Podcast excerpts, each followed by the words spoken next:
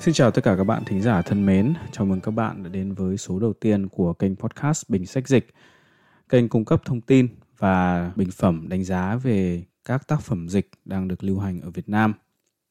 Đầu tiên xin được giới thiệu một chút về bản thân thì à, tên mình dùng khi làm podcast là Sử Sinh. À, Sử Sinh sinh ra và lớn lên ở Việt Nam.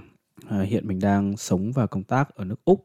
À, nghề nghiệp chính của mình là kỹ sư dữ liệu, tiếng Anh gọi là data engineer tuy là người làm việc ở trong ngành IT nhưng mà từ nhỏ thì mình rất là thích đọc sách về đủ mọi thể loại và rất là thích học ngoại ngữ.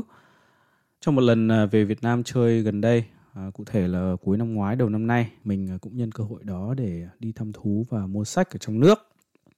Quả thật là lần đó sử sinh cảm thấy hết sức choáng ngợp và bất ngờ à, trước cái sự phong phú của các đầu sách dịch đang được lưu hành bày bán ở Việt Nam. Ở trong triết học người ta có câu là lượng đổi thì chất đổi, À, tuy nhiên là chất đổi theo chiều hướng tốt lên hay là chiều hướng nào đó thì có lẽ là một điều còn cần phải bàn. À, vì vậy cho nên là mình à, mới nảy ra cái ý tưởng làm ra cái kênh podcast này để bình luận chấm điểm các cái bản dịch, các cái đầu sách dịch ở trong nước. Cái điều mà khiến mình nảy ra cái ý tưởng này là vì hôm đó mình à, có đọc qua về một số những cái cuốn sách mà mình đã đọc à, nguyên bản bằng tiếng Anh À, mình đọc qua những cái bản dịch các hiệu sách thì à, mình cảm thấy là cũng có những bản dịch rất hay nhưng mà cũng có những cái bản dịch à, từ ngữ người ta dùng nghe khá là khôi hài. Nếu như chúng ta có thể có những cái kênh YouTube hay là những cái trang web để review đánh giá những sản phẩm tiêu dùng hay là đồ ăn thức uống thì tại sao chúng ta không thể làm một cái kênh để đánh giá bình phẩm những sản phẩm trí tuệ văn hóa như là những cái bản sách dịch? À, vì vậy mục đích của kênh podcast này là để tuyên dương những cái bản dịch tốt, những bản dịch đẹp, hướng các bạn đến những cái bản dịch chất lượng và đồng thời là giúp các bạn độc giả tránh những cái bản dịch vụng về để khỏi phí tiền, à, phí thời gian mà có khi lại mua bực vào mình. Hoặc là nếu các bạn đã chót mua những cái tác phẩm dịch chưa được ưng ý rồi thì mình cũng có thể à, dùng cái kiến thức rất là khiêm tốn của mình để à, phần nào đó giúp các bạn cắt nghĩa, tìm hiểu thêm về ý nghĩa chính mà tác giả nói đến ở trong nguyên bản Phương pháp làm việc của mình thì nó như thế này. Mình sẽ chấm điểm cả ờ, nguyên bản của cuốn sách và bản dịch. Có những cuốn sách mình rất là thích nhưng mà nếu mà bản dịch tồi thì tất nhiên là mình không thể cho điểm cao được.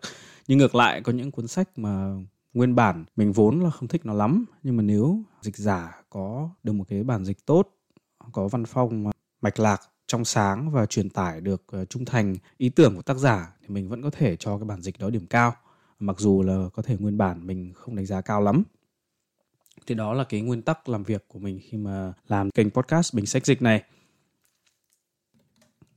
Vâng thưa các bạn thì à, không để các bạn phải chờ đợi lâu thêm nữa.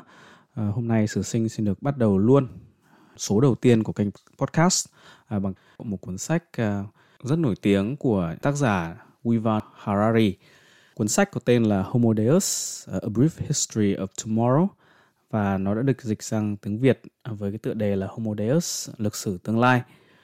Đầu tiên để giới thiệu về lai lịch của tác giả thì uh, Yuval Noah Harari là một uh, sử gia hiện đang uh, là giảng viên của khoa sử trường đại học Jerusalem ở Israel. Uh, ông là người gốc Do Thái sống ở Israel và đã từng đi làm uh, luận văn tiến sĩ ngành lịch sử tại đại học Oxford ở bên Anh Năm 2011 thì Harari cho ra đời cuốn sách đầu tiên là viết bằng uh, chữ Do Thái có tên là Homo Sapien: A Brief History of Humankind.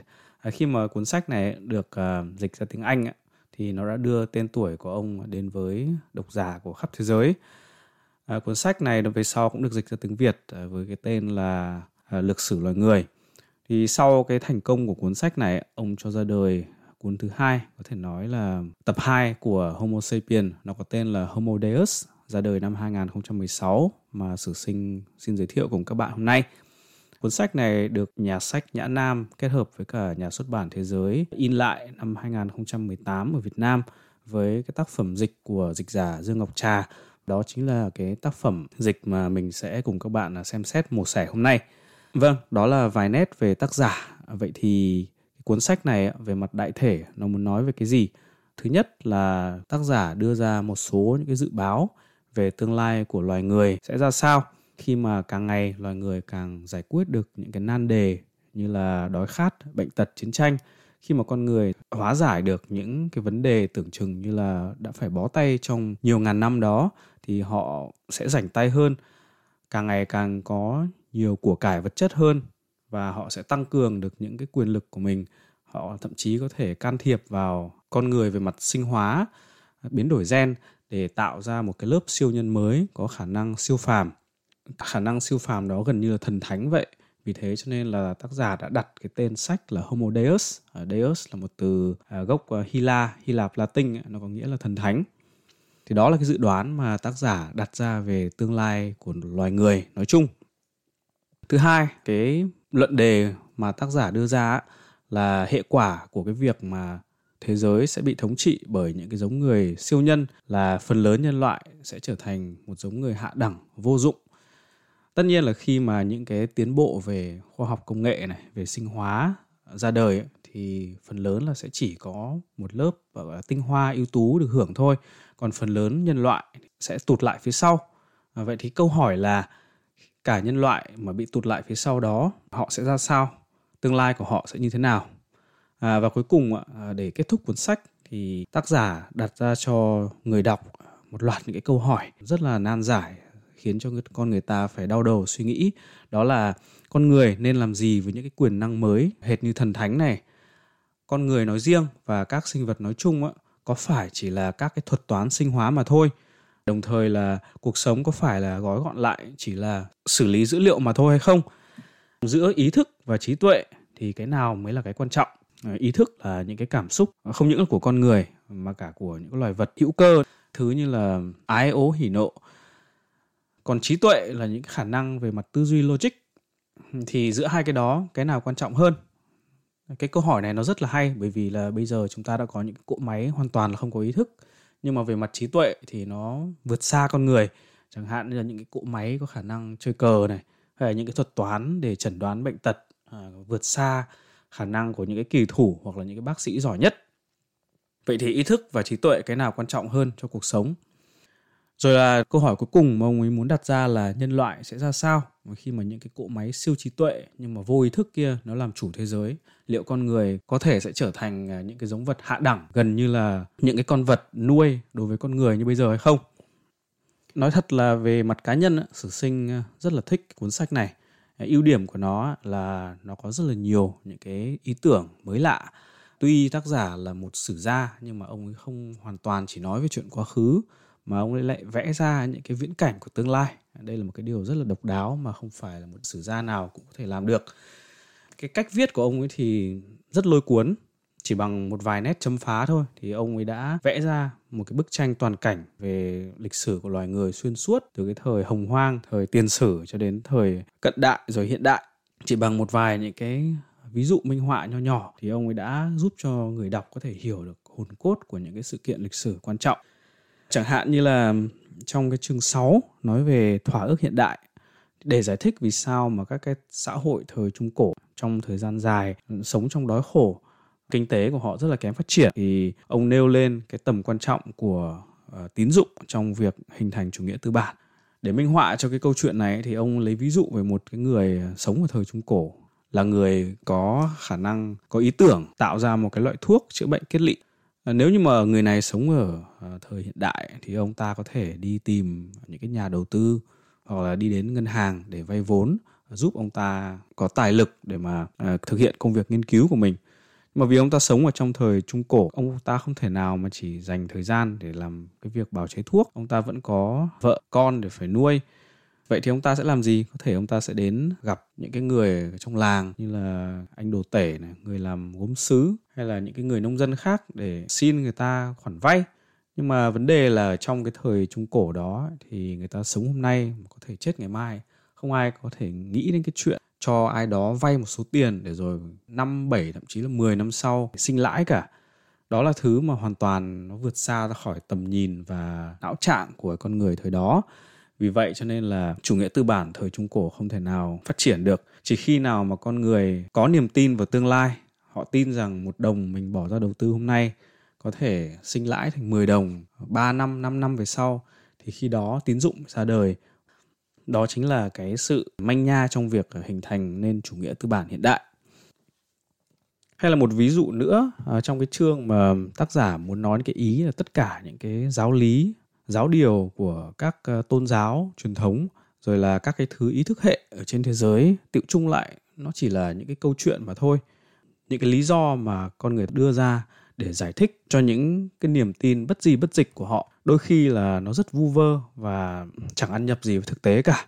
À, ví dụ như là cái câu chuyện về cậu bé do thái đến hỏi ông bố của mình mình xin chị đọc nguyên văn. Một cậu bé do thái đến bên bố và hỏi bố ơi, tại sao chúng ta không được ăn thịt lợn? Ông bố vuốt chùm râu dài xoắn, vẻ mặt suy tư và trả lời à dạ yakele đấy là cách thế giới vận hành con ạ. Con còn nhỏ nên chưa hiểu, nhưng nếu chúng ta ăn thịt lợn, chúa sẽ trừng phạt chúng ta và chúng ta sẽ có một kết cục tồi tệ. Đấy không phải là ý của bố đâu, mà cũng chẳng phải ý của giáo sĩ. Nếu giáo sĩ mà tạo ra thế giới có lẽ ông ấy sẽ tạo ra một thế giới, trong đó thịt lợn cũng là món ăn hoàn toàn chính đáng. Nhưng giáo sĩ cũng không tạo ra thế giới. Chúa làm điều đó. Và cha cũng không rõ vì sao, nhưng chúa đã nói rằng chúng ta không được ăn thịt lợn. Thế nên chúng ta không được ăn. Capish? Hiểu chưa? Tương tự như thế, một cậu bé Đức năm 1943 có nói chuyện với bố như thế này. Mình lại trích đọc nguyên văn vào năm 1943, à, ờ, xin chú thích là khi mà chiến tranh thế giới đang nổi ra, một cậu bé người Đức đến bên bố, một sĩ quan mật vụ cao cấp và hỏi, Bố ơi, tại sao chúng ta lại giết người Do Thái? Người cha vừa sỏ đôi ủng ra bóng loáng, vừa giảng giải. À, Fritz, đấy là cách thế giới vận hành con ạ. Con còn nhỏ nên chưa hiểu. Nhưng nếu chúng ta cho người Do Thái sống, bọn chúng sẽ làm suy thoái và tuyệt diệt nhân loại. Đấy không phải là ý của bố đâu mà cũng chẳng phải ý của quốc trưởng. Nếu Hitler mà tạo ra thế giới, có lẽ ngài đã tạo ra một thế giới không có các định luật chọn lọc tự nhiên, trong đó người Do Thái có thể chung sống êm ấm với người Aryan. Nhưng Hitler không tạo ra thế giới, ông ấy chỉ tìm được cách giải mã các quy luật của tự nhiên và rồi chỉ bảo cho chúng ta cách sống theo các quy luật đó. Nếu chúng ta không tuân theo quy luật, chúng ta sẽ gặp một kết cục tồi tệ. Is that clear? Hiểu chưa? Tương tự như thế, một cậu bé người Anh đến bên bố, mình lại trích đọc nguyên văn. Vào năm 2016, một cậu bé người Anh đến bên bố, một nghị sĩ đảng tự do và hỏi Bố ơi, tại sao chúng ta phải quan tâm đến nhân quyền của người Hồi giáo ở Trung Đông? Ông bố đặt tách trà xuống, nghĩ một lúc rồi nói À Duncan, đấy là cách thế giới vận hành con ạ. Con còn nhỏ nên chưa hiểu, nhưng tất cả mọi người, kể cả những người Hồi giáo ở Trung Đông, đều có cùng bản chất như nhau – do đó cũng hưởng cùng những quyền tự nhiên giống nhau. Đấy không phải là ý của bố đâu, mà cũng chẳng phải là quyết định của nghị viện. Nếu nghị viện mà tạo ra thế giới thì nhân quyền phổ quát chắc đã bị chôn vùi trong tiểu ban nào đó cùng với mấy cái thứ vật lý lượng tử đó rồi. Nhưng nghị viện không tạo ra thế giới mà chỉ cố hiểu thế giới. Thế là chúng ta phải tôn trọng các quyền tự nhiên của cả những người Hồi giáo ở Trung Đông. Không thì chẳng chóng thì chầy, chính quyền lợi của chúng ta cũng sẽ bị xâm hại và chúng ta sẽ có một kết cục tồi tệ. Giờ thì con đi chơi chỗ khác đi. Đấy thưa các bạn, chỉ bằng những cái câu chuyện có thể nói là tưởng tượng của tác giả để minh họa thôi thì ông cũng đã cho chúng ta cái bài học rất là lớn về cách những cái giáo điều, những giáo lý ở trên thế giới này được hình thành toàn là những uh, thứ rất là vu vơ và đôi khi là chỉ là người này nói người kia và dần dần nó thành thành cái niềm tin như vậy thôi chứ nó cũng chẳng có nền tảng trong thực tế gì cả cái mà mình rất là thích nữa ở trong à, cái cuốn sách này đó là giọng văn hài hước châm biếm của tác giả. Tuy là có thể nó bị những cái người mộ đạo nhất là những cái người mà theo các tôn giáo truyền thống như là đạo thiên chúa hay là đạo hồi coi là báng bổ. Nhưng mà những cái người theo chủ nghĩa vô thần này hay là theo chủ nghĩa thế tục thì phần lớn là chắc sẽ thích cái cuốn sách này. Đối với họ thì chắc cuốn sách này nó sẽ dễ tiếp thu hơn. Tuy vậy cũng phải nói luôn ấy, là tác giả Noah Harari cũng không chừa luôn cả chủ nghĩa vô thần hay là chủ nghĩa thế tục à, ông cũng phê phán và đả kích ngay cả những cái nhóm người này. Cá nhân sử sinh thì rất là thích cái cuốn sách này. Nếu mà để chấm điểm thì mình sẵn sàng là cho nó 4 điểm rưỡi trên 5 lý do vì sao mình à, không cho nó điểm tối đa là vì cái ưu điểm của cuốn sách này theo mình nó cũng chính là nhược điểm. Vì là những cái sự kiện lịch sử rất là rắc rối rất là phong phú mà tác giả chỉ dùng những cái câu chuyện rất là đơn giản như vậy để mà minh họa thôi thì tuy là nó có thể giúp cho người đọc hiểu được khái quát sự kiện nhưng mà nó vô hình chung là đã làm mất đi những cái chiều sâu và những cái chi tiết phong phú mà làm nên cái sự thú vị của các cái sự kiện lịch sử đó.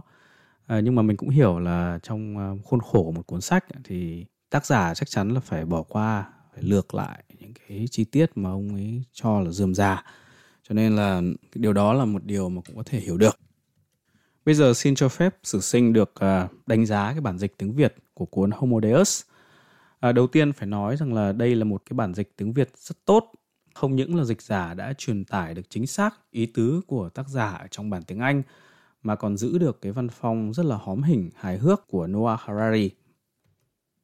Ví dụ như là khi mà nói chuyện về một cái chàng trai giả định theo đạo Mormon ở bên Mỹ mà chẳng may lại sinh ra là người đồng tính thì nó được dịch như thế này. Nhà mình xin trích đọc nguyên văn. Thử tưởng tượng một chàng trai trẻ đồng tính đến từ một gia đình Mormon ngoan đạo. À, sau khi sống nhiều năm với bí mật xu hướng tình dục của mình cuối cùng đã tích góp đủ tiền để trả cho một cuộc phẫu thuật chuyển đổi hướng tình dục. Anh ta đến phòng khám với 100.000 đô la quyết tâm bước ra khỏi cửa thẳng như là Joseph Smith.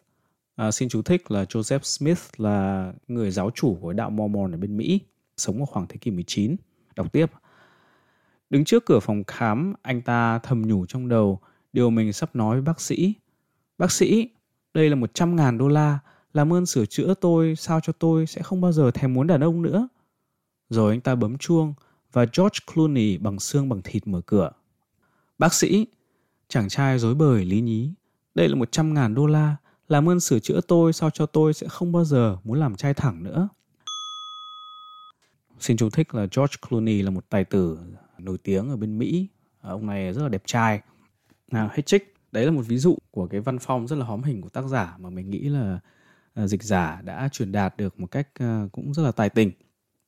Một cái ví dụ nữa là từ như là immortal trong cái chương đầu của cuốn sách này, tác giả muốn nói đến một cái hiện tượng con người trong tương lai miễn là không bị ờ, đánh đập hay là không bị tai nạn thôi. Còn những cái khả năng mới về mặt sinh hóa, về mặt biến đổi gen có thể khiến cho người ta sống mãi mà không chết. Thì trong nguyên bản, ông ấy có dùng cái chữ là immortal. Thì ờ, trong tiếng Anh có cái từ immortal, nó có nghĩa là bất tử, nghĩa là kiểu gì cũng không chết được.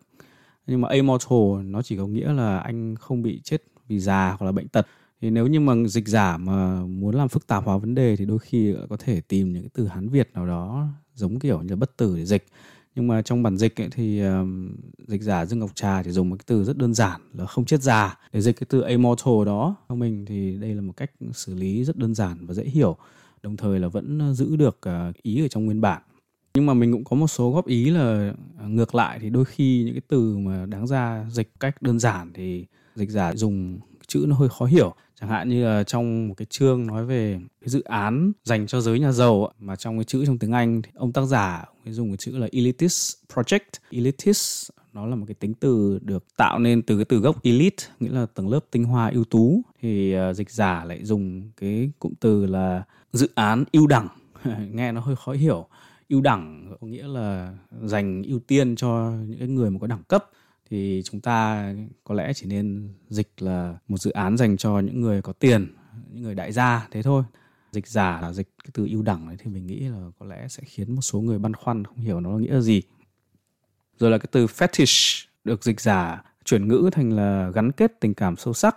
Thì cái này nó đúng về nghĩa, nhưng mà nó không biểu đạt được sắc thái fetish trong tiếng Anh nó là một từ mang hàm nghĩa khá tiêu cực. Nó chỉ một cái gắn kết tình cảm sâu sắc theo ý nghĩa là nó hơi bệnh hoạn. Tại vì trong cái văn cảnh này thì uh, tác giả muốn nói đến những cái người mà có gắn kết tình cảm với cả những cái thứ rất là quái gở chẳng hạn như với búp bê này hay là với đồ lót của mình thì những cái gắn kết đó nó hơi mang tính bệnh hoạn cho nên ông ấy dùng cái từ fetish Ờ, dịch giả dịch là gắn kết tình cảm sâu sắc thì không sai về nghĩa nhưng mà nó chưa chưa diễn đạt được hết cái sắc thái ở trong nguyên bản. Nhưng mà dù sao thì uh, những cái đó nó cũng chỉ là dâu ria thôi. Mình nghĩ là về mặt căn bản thì đây là một cái bản dịch uh, xuất sắc. Một điều nữa mà mình rất là thích từ cái bản dịch này đó là sách được dịch trọn vẹn và không hề bị kiểm duyệt không bị cắt bỏ uh, bất kỳ một đoạn nào cả cái điều này khiến mình khá là bất ngờ. Tại vì là khi mà mình đọc bản tiếng Anh thì mình thấy là ông tác giả này ông ấy cũng nói rất nhiều đến cái góc khuất hoặc là những mặt tiêu cực của chủ nghĩa Marx, chủ nghĩa cộng sản. À, rồi ông ấy nói đến những sai lầm của những cái nhân vật như là Mao Trạch Đông trong cái cuộc à, nhảy vọt vĩ đại khiến cho hàng chục triệu người Trung Quốc bị chết đói hay là chuyện mà nhà độc tài Romani cuối cùng bị lật đổ như thế nào những cái chuyện về chủ nghĩa Marx hay chủ nghĩa cộng sản ở Việt Nam thì đôi khi là người ta coi đó là những cái đề tài nhạy cảm thậm chí là cấm kỵ. À, nhưng mà rất là hoan nghênh nhà sách Nhã Nam và nhà xuất bản Thế giới là đã cho ra đời một cái bản dịch trọn vẹn không bị cắt bỏ một đoạn nào. Quan điểm của sử sinh ấy, là khi ờ, độc giả bỏ tiền ra mua một cuốn sách dịch mà cái bản dịch đó lại cắt bỏ hoặc là sửa đổi nguyên tác đi thì nó như là một cái sự lừa lọc người mua. À, cho nên là mình rất là hoan nghênh là cái cuốn sách được dịch một cách ờ, đầy đủ. Chỉ có đúng một chỗ dịch giả nếu mà dịch thẳng quá thì ờ, nó hơi hơi phạm húy cho nên là dịch giả đã phải nói giảm nói tránh. Ông tác giả ông có viết là chuyên chính vô sản bị vứt vào sọt rác lịch sử nguyên bản tiếng Anh ấy là consigned to the dustbin of history khi mà dịch ra tiếng Việt thì dịch giả phải nói giảm đi một chút là chuyên trình vô sản bị rơi vào góc khuất lịch sử chứ không phải xót xác lịch sử. À, nhưng mà thôi thì à, đó cũng là điều mình nghĩ có thể thông cảm được. Công bằng mà nói thì Noah Harari cũng phê phán chủ nghĩa tư bản chủ nghĩa tự do không kém gì khi mà ông nhắc đến những mặt tối của chủ nghĩa cộng sản. Theo ông thì chủ nghĩa nào hay là tôn giáo nào rốt cục cũng chỉ là những câu chuyện mà người ta đã tạo ra để giúp nhau thực hiện một cái mục tiêu nào đó chung mà thôi. Bản thân Noah Harari thì cũng không phải là một người chống cộng, mà ông chỉ thuần túy là nói đến những cái tôn giáo hoặc là những cái chủ thuyết à, theo một cách rất là khách quan, học thuật. Vì vậy cho nên là có lẽ những cái quan điểm phê phán của ông khá là công tâm. Một điểm cộng nữa với cái bản dịch là nó chú tâm giải thích cho người đọc những cái khái niệm mà xa lạ, khó hiểu với cả độc giả Việt Nam đây là một chỉ dấu của một dịch giả và những người biên tập mà có tâm. Người dịch có tâm thì họ sẽ phải biết đón đường. Họ sẽ phải biết là những cái khái niệm nào, những cái từ ngữ nào mà có thể xa lạ với cả độc giả của mình và chú giải giải thích những khái niệm đó. Chẳng hạn như là trên trang à, 81 của bản dịch thì à, ông tác giả ông ấy nói về à, gia đình nhà Simpson. Gia đình nhà Simpson là một bộ phim hoạt hình rất là nổi tiếng ở các nước nói tiếng Anh. Nếu mà bạn sinh ra ở nước Mỹ, ở Úc hay là ở Anh những cái nước nói tiếng Anh thì nói The Simpsons không ai là không biết nó là cái gì cả. Nhưng mà đối với Việt Nam thì cái đó có thể nó xa lạ cho nên là nhà biên tập và dịch giả cũng có những cái chú giải cuối trang để cho à, người đọc có thể hiểu rõ hơn thì mình nghĩ đó là một điều cũng rất là tốt chỉ có điều đáng tiếc là việc chú thích này nó không được ờ, đều khắp bởi vì là nó vẫn còn sót khá là nhiều khái niệm xa lạ với người dân Việt Nam mà nó chỉ được dịch mà không được chú giải. À, vậy thì sử sinh cũng xin phép qua cái kênh podcast của mình ờ, lý giải cùng các bạn một số những khái niệm mà nó có thể là ít được dùng ở trong nước. Chẳng hạn như là cái khái niệm về phản địa đàng, à, nguyên bản tiếng Anh là dystopia văn cảnh của khái niệm phản địa đàng trong cuốn sách là khi mà ông tác giả nói đến chuyện mà người ta có khả năng tạo ra những cái phôi hoặc là những cái bào thai tốt từ cách là chọn lọc giống, chọn lọc gen. Thì ông ấy nói rằng là cái viễn cảnh đó có thể là thú vị nhưng mà đồng thời nó có thể tạo ra một cái xã hội phản địa đàng. Thì cái từ phản địa đàng trong tiếng anh ấy là dystopia. Nó là cái từ ngược nghĩa từ utopia từ mà hay được dịch ra tiếng Việt là địa đàng. Utopia là một cuốn sách của Thomas More, ờ, một quan chức người Anh sống khoảng thế kỷ 16. Thomas More muốn nói đến một cái xã hội không tưởng. Nó là một cái xã hội mà trong đó không có trộm cắp, mọi người đều được sống yên hưởng, thái bình. Cho nên là ông ấy đặt tên cuốn sách của ông ấy là Utopia là một cái từ ghép có gốc tiếng Hy Lạp. Nó có nghĩa là no such place, tức là không có một nơi nào như thế cả thì utopia từ đó hay được dịch ra các ngôn ngữ phương Đông là địa đàng, nó có nghĩa là thiên đường ở chốn trần gian. Vậy thì phản địa đàng là ngược nghĩa của nó. Thì cái từ đó hay được dùng để miêu tả những cái xã hội mà chính quyền tự tung tự tác, thích làm gì thì làm. Chính quyền đó hay có những cái biện pháp kiểm soát dân chúng là ghê rợn. Rồi là một à, từ nữa, những cái người cộng hòa theo phái phúc âm. Thì nguyên văn của nó là Evangelical Republicans. Cái ngữ cảnh ở trong à, cuốn sách khi mà tác giả nói đến những người mà cộng hòa theo phái phúc âm, là ông ấy muốn chế giễu những cái người mà lúc nào cũng nói chuyện tôn giáo. Mặc dù là tôn giáo nói rằng ông luôn luôn phải tự dăn bản thân tự nhìn vào tội lỗi của mình trước trước khi là trách cứ người khác. Nhưng mà những cái người mà cộng hòa ở mỹ, mặc dù rất là sùng đạo, nhưng mà khi mà nước Mỹ có vấn đề gì thì họ sẽ chỉ trỏ kết tội những cái nước khác, chứ không phải là kết tội nước Mỹ và kết tội chính bản thân họ những người cộng hòa đó, những người mà evangelical republicans đó được dịch giả, dịch ra là cộng hòa theo phái phúc âm.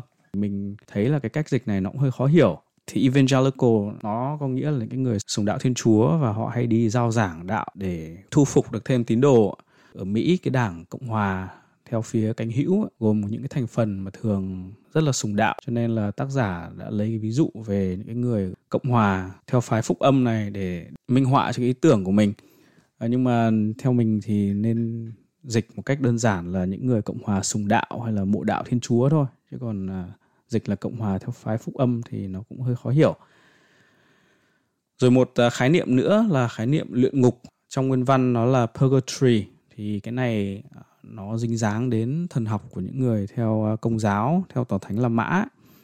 Nói đến khái niệm luyện ngục này thì mình xin giải thích một chút là luyện ngục nó khác với cả địa ngục là hell hell là nơi mà con người bị đầy đọa vĩnh viễn. Còn luyện ngục nó như kiểu là một cái trại tạm giam của những người chết. Tức là linh hồn khi người ta chết đi người ta đầu tiên sẽ đến luyện ngục. Nếu mà mọi chuyện tiến triển tốt ấy, thì linh hồn sẽ từ luyện ngục bay lên thiên đường. Diễn biến không tốt ấy, thì từ luyện ngục người ta sẽ phải xuống địa ngục để chịu đầy đọa vĩnh viễn. Thì một trong những cái cách mà nhà thờ La Mã trong những thế kỷ trước kiếm tiền là họ bán ra những cái tờ giấy ân xá để những cái nhà nào mà có người mới chết, linh hồn vẫn còn đang phải cư ngụ luyện ngục có thể được lên thiên đường. Thế thì mình cũng nói thêm một chút để cho những cái bạn nào mà đọc đoạn này có thể băn khoăn, không hiểu luyện ngục là cái gì. Rồi một cái khái niệm nữa là khái niệm mà the elephant in the room, nghĩa là con voi ở trong phòng. À, đây là một ẩn dụ, theo mình biết là nó phát sinh từ trong tiếng mỹ là nó muốn nói đến một cái vấn đề gai góc, nhạy cảm mà không ai, ít người dám nói đến. Khi mà ông tác giả mình muốn nói đến cái chuyện là những nhà khoa học, họ làm đủ các thứ thí nghiệm mà họ không thể nào tìm ra được cái gì gọi là ý chí ở trong con người. Thì đấy chính là một cái vấn đề gọi là con voi ở trong phòng thí nghiệm của họ. Thì khái niệm này khi mà dịch ở trong à, bản tiếng Việt, dịch giả hay nhà biên tập, họ cũng không giải thích nhưng mà mình cũng muốn giải thích một chút cho các bạn vì mình nghĩ là cái khái niệm the elephant in the room người Việt chúng ta có lẽ là không hay dùng cái lối nói ẩn dụ như vậy rồi là một từ nữa là từ Orwellian Orwellian là những những cái sự kiện hay là những cái uh, chế độ mang tính Orwell George Orwell là một nhà văn rất nổi tiếng của Anh ở thế kỷ 20. Ông là tác giả của cuốn tiểu thuyết là Trại súc vật đả phá chủ nghĩa cộng sản. Rồi là về sau ông còn viết ra một cái cuốn sách nữa gọi là 1984, 1984, đả phá cả chủ nghĩa tư bản. Thì trong cái cuốn 1984 đó hay là 1984 đó, George Orwell miêu tả một cái xã hội mà đúng là phản địa đàng theo cái ý mình vừa giải thích với các bạn ấy, nơi mà chủ nghĩa tư bản khống chế con người kiểm soát con người về mọi mặt thì tại sao mà tác giả lại nói đến cái hiện tượng Orwell này là bởi vì ông ấy muốn ám chỉ những công ty về kỹ nghệ lớn ở Mỹ bây giờ, những công ty chuyên thu thập dữ liệu của người dùng như là Google, Facebook. Họ dần dần đã tiến đến được cái trình độ kiểm soát người dùng mà George Orwell thậm chí không thể mơ đến trong cái cuốn tiểu thuyết 1984 của ông tại vì trong cái cuốn tiểu thuyết đó thì George Orwell chỉ mới mường tượng ra cái chuyện đó thôi nhưng mà bây giờ không ai nghĩ là Google hay là Facebook là kẻ thù của của người dùng và họ hoàn toàn tự nguyện hiến dâng những thông tin những cái dữ liệu về đời tư của họ cho nhà tiên tri thời đại mới là Google hay Facebook này. Dần thì những cái nhà tiên tri đó sẽ trở thành những cái vị vua cai trị giống như là những chế độ tư bản người ta gọi là uh, surveillance capitalism tức là chế độ tư bản rình mò được miêu tả như là trong cuốn 1984 của George Orwell. Rồi một khái niệm nữa là khái niệm không hỏi không nói, tức là don't ask, don't tell.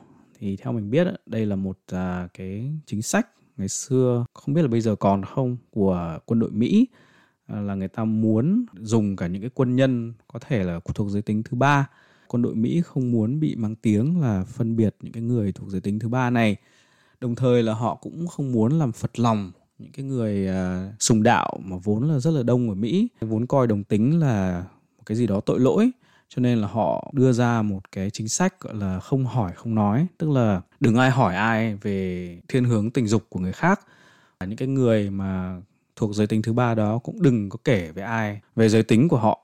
Đấy thì đó nghĩa là không hỏi không nói. Don't ask don't tell hy vọng là qua chương trình của mình thì các bạn cũng sẽ đỡ thắc mắc ờ, không biết là không hỏi không nói là cái gì điều đáng tiếc nữa với cái bản dịch này là nó có một vài những cái lỗi đánh máy khiến cho nó không phải là một cái viên ngọc không có tì vết ví dụ như là khi mà in nguyên cái chữ baseball caps mũ lưỡi chai của những người mà chơi bóng chày. ấy, thì cái từ caps bị viết sai thành ra nó là CAP tức là đọc theo tiếng Việt là cờ apple thì nó được in là CAEP cờ apple thừa ra một chữ E. Hay là nhóm nhạc ờ, uh, police thì lại bị ghi là nhóm học police thành ra là nếu mà chúng ta đọc ờ, bản dịch tiếng Việt thì có lẽ thấy hơi khó hiểu.